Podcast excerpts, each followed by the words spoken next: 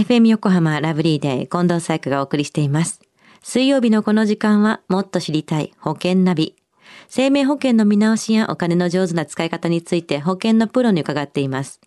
保険見直し相談、保険ナビのアドバイザー、中亀照久さんです。今週もよろしくお願いします。はい。よろしくお願いいたします。さあ、保険ナビ先週は保険は進化するというお話でしたよね。はい、そうですね。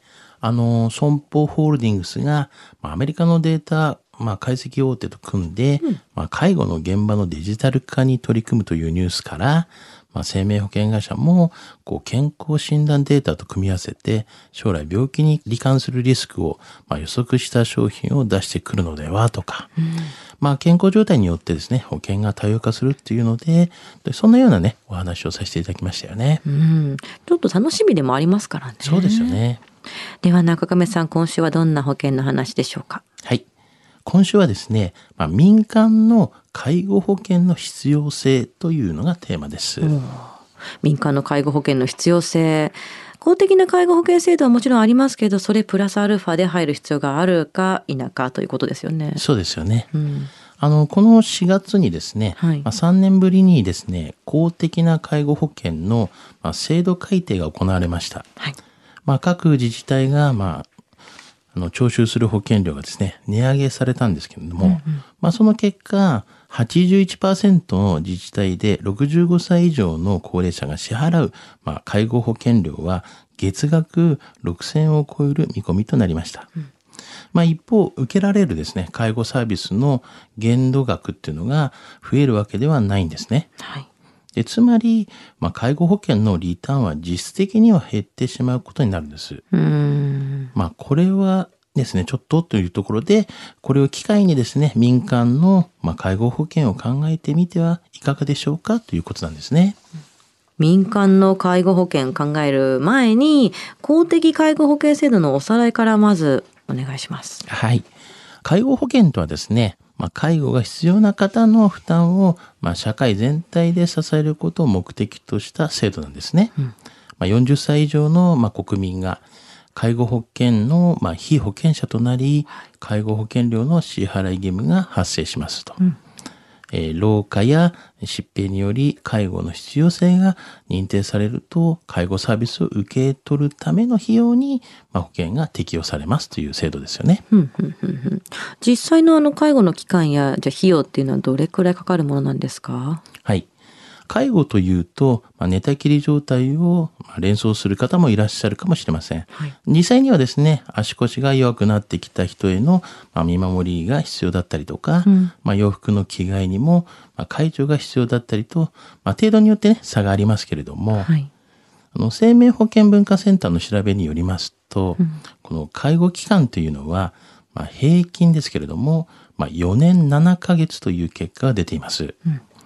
まあ、結構長いですよね、これね。そうですよね。また、あの、介護費用は、まあ、介護用の住宅改修や、まあ、介護ベッドの購入などの、まあ、一時的な費用が、まあ、大体69万円に加え、まあ、月額平均7万8000円の負担になっているという調査が、結果があるんですね。うーん、すごい金額ですよね。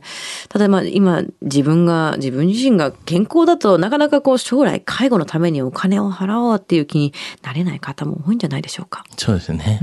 まあ、もしですね、もう介護状態になることはほとんどないとか、うん。あの、介護状態になっても、まあ、公的介護保険だけで賄えるという、まあ、状態であればですね、まあ、民間の介護保険に加入する必要はないとは思うんですけどもね。はい。まあ、民間介護保険のこの加入者の多くっていうのはですね、はいまあ、親の介護を経験して、やはりあの自分自身の将来が心配になったとか、まあ、子供には迷惑をかけたくないと、そういったですね、思いをした人が結構多いんですよね。なるほど。自分が経験してるからこそ、これはちょっと厳しいぞっていうことに気づけるわけですもんね。そういうことになりますよね。なるほど。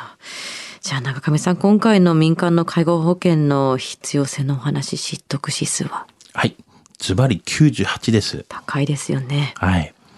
あの、健康寿命と、まあ、平均寿命の差っていうのはですね、まあ、男性で言うと、まあ、8.8、約8.8と比較してもですね、女性はですね、12.3年と、まあ長くですね、10年以上にわたって健康でない期間を過ごすことも考えられるんですね。うん。で、まあ民間、まあ介護保険への加入を検討するときっていうのは、はい。まあ、他の保障と同様、まあ、自分が加入している公的介護保険で、まあ、賄える範囲、賄えない範囲を確認することが大切なんですね。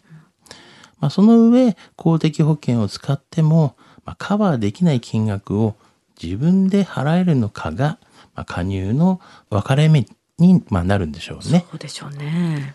まあ、介護は備えるのが若い頃からが鉄則なんですけども、まあ、年齢がね、高齢になってからでは保険料も高くなってしまいますし、まあ、義務的にもですね、保険を備えることができない場合もありますから、うんうんうん。